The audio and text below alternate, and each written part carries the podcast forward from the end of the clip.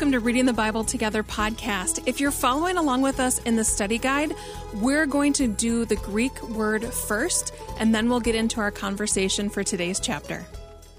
All right, Acts chapter six, our word, our Greek word today is angelos. It's mean, it means angel. It can also mean messenger. You may have some certain ideas that come to mind when you think of an angel, certain images that come to mind. Uh, originally just means messenger, but certainly takes on uh, you know, a theme kind of throughout Scripture. We see angels in the Old Testament and the New Testament.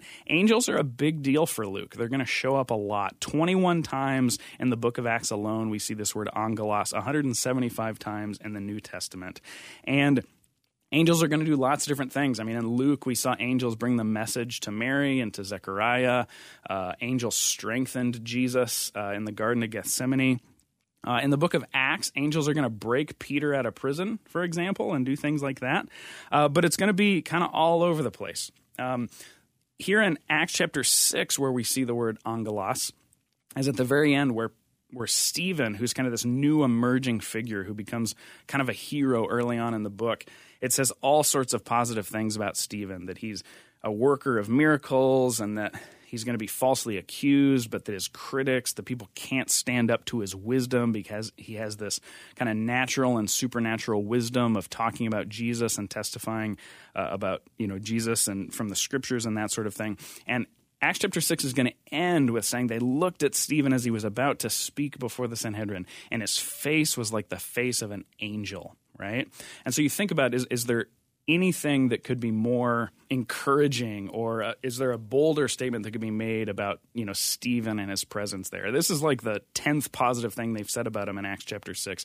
And then it, it's going to move into Acts chapter seven, where he's going to give this long speech telling the story of Jewish salvation history from a Christian perspective, ending with Jesus, and then he's going to be killed, right? And so uh, angelos is our word here. Pretty common theme for Luke. We see angels show up at almost every turn. So look for that as you're reading through the book.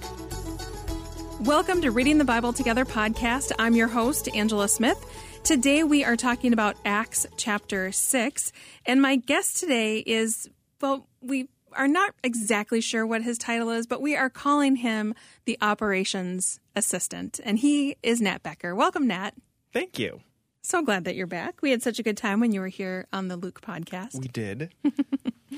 So today we're talking about Acts chapter six. It's a short chapter in the book of Acts, which some of the chapters are fairly long. This is one of the shorter ones. Um, and let's just go through the chapter since it's not very long. So what was sticking out to you in this chapter at the beginning? At the beginning, it just starts by this mingling of different cultures. Yeah, the Greek-speaking members of the church and the Hebrew-speaking members. The, the Hellenists, the, the Greek-speaking and, and towards the Hebrew-speaking believers. And they're all under this church, right? So we have these uniting cultures under the umbrella of essentially this this modern church, right, who's following in the steps of Jesus as the Messiah and and the Savior here. And we had seen earlier where poverty had been eliminated in the early church because everybody was giving generously and distribution of things was was even, but now we're kind of seeing some grumbling in the food distribution.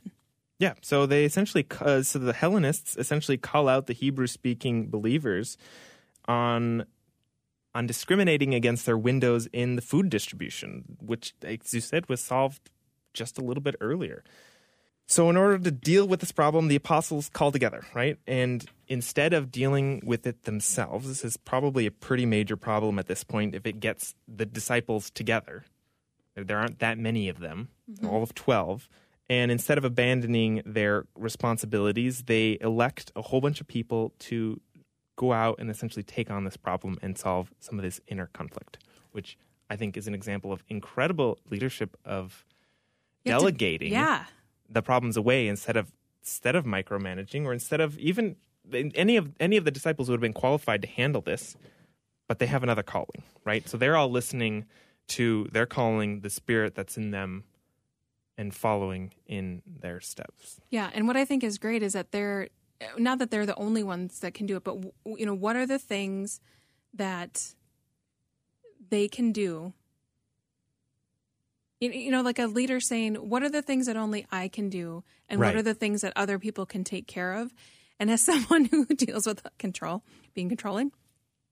I appreciate them delegating, because I think sometimes it can be hard to to delegate things, but they are so focused and so surrendered to the call that's on them that they just delegate and let someone else deal with this. And one of those men is Stephen. You know, the, the picture we get of Stephen here is, it doesn't say a ton, but it says a man full of faith, right, with the Holy Spirit. It, it talks about him. I mean, one thing is, is that he's an ordinary guy with the Spirit and faith in him, right? Mm-hmm. That is, that's the sort of the picture that we're given. And then he goes on in the next chapter to give an amazing testimony, right? Yeah. As we'll see later in a few verses here. He kind of goes head to head with people. But before we get there, I want to talk about that um, God, so in verse seven, God's message continued to spread, and the number of believers greatly increased in Jerusalem. And many of the Jewish priests were converted too. I know that I have read that before, but that is so profound to me that these men whose whole job was to make atonement for their people realize that the atonement has been made in Jesus, and they start following Jesus. It's amazing to me. That changes your whole livelihood, right? Mm-hmm. Being a priest isn't nine to five. It's your life. It's right. A whole lifestyle. You spend your whole life doing this to come around and realize that the atonement has already come. Yeah, is that's amazing. Well, and the like the I mean, and we have talked about this with Paul being one of the Pharisees that mm-hmm. that you know this whole like turn that you have to you know this one eighty turn that you have to make because it's so other, it's so different from what you've always been taught your whole life. So I didn't want to miss that, because I think that's so significant that many of the Jewish priests were converted too. But then you were going to talk about Stephen. So what do we see Stephen doing next? Brimming with God's energy and doing wonderful things among the people, unmistakable signs that God was among them. He comes in and does miracles as Stephen with the Spirit. Right. I think it's amazing too that it says a man full of God's grace and power. And that it's the, because the question in the study guide is, what picture do we get of Stephen in chapter six? And I had written that he's a godly man. And I, I think what has been amazing me through the book of Acts is the power of the Holy Spirit. And, and that Stephen is, I mean, Stephen is the first martyr of the church. What happens to him is significant. Sorry, spoiler alert. Um, but he's still just a man. It's the Holy Spirit through him that's doing these amazing things, and that he's just completely surrendered to be used in whatever way and to do whatever the Holy Spirit leads him to do, I think is amazing. And so then he, in verse nine, it talks about that he is kind of going head to head in this conversation with men from the synagogue of freed slaves. And we did a little bit of study to figure out what this was. And these are Jews who were born into slavery but then became free and ended up building their own synagogue, which actually I think it said that – didn't it say that they were they found the synagogue in Pompeii? It was part of Pompeii? Yeah, they seem to have found evidence of it in Pompeii. Yeah. And so that so I, I think it's significant that these were men who had been enslaved and are now free. And then what do we see them do? Bribing people to lie and accuse Stephen, essentially to bring him in against the courts. They're yeah, so these people that were oppressed, we see them trying to, op- what I guess the way, what the words I'm putting on it is, they were oppressed, and now they're oppressing Stephen yeah. because they couldn't match the, his wisdom and the Holy Spirit that was within him when he spoke. Because when they went head-to-head, the Spirit won. Mm-hmm. Yeah, and so we see Stephen get arrested, and he goes before the high council, and then people make these false witnesses about them, about him. Oh, and I love how it ends in verse fifteen, when he is in front of the high council. And at this point, everyone in the high council stared at Stephen because his face became as bright as an angel's. That makes me think of in the Old Testament when Moses had been in God's presence, and he came back, and people couldn't look at Moses. Yeah, with because, a veil. Yeah. It is unprecedented and, like you said, amazing how much the Spirit steps in all throughout Acts and all through Stephen's life. And we'll see him described, I mean, we'll see his face described that way too in chapter seven, but Let's answer this last question. Stephen is not one of the twelve apostles, but God uses him in powerful ways. Why is this significant? What would you say?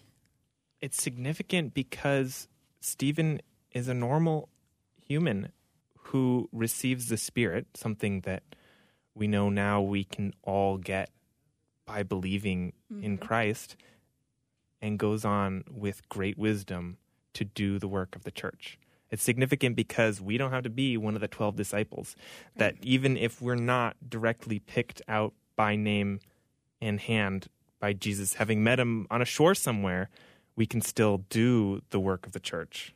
Yeah, I love it. Yes, that's what stuck out to me too, is that we can all be used, and that it's all in that surrendering, just surrendering to the Holy Spirit in us and allowing the Holy Spirit to use us. And I, I think that's something that can feel uncomfortable sometimes because we don't talk about the Holy Spirit a lot, and trying to discern, is it the Holy Spirit leading me? Is it me leading me? You know, what what's the difference? And I think it's a step by step, put one foot in front of the other, working out understanding and hearing. You know, the more that you get into God's word, the more that you know him, I think the more that right. you're going to start to recognize his voice. Yep. Thank you, thank you, thank you, thank you, Nat. Thank you for talking with me about Acts chapter six. You're so welcome. Well, thank you for joining us for Acts chapter six. Make sure that you subscribe to the podcast so you don't miss any episodes, and we'll see you next time for Acts chapter seven. The Reading the Bible Together podcast is a production of Faith Radio and Northwestern Media. Hosted, produced, and edited by Angela Smith. If you've enjoyed this podcast and want to hear more, consider financially supporting Faith Radio. Find more information at my faith radio dot com.